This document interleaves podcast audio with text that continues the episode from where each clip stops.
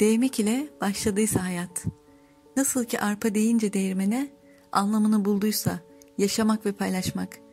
Neden korkuyorsun değmekten bir ruha? Kendi değirmeninde döv önce ruhunu. Değirmeninde döv tabularını ve bütün egonu. Döv ki önce ruhun doyursun bu yeni seni. Ve sonra korkmadan değdeyebildiğin kadar ruha.''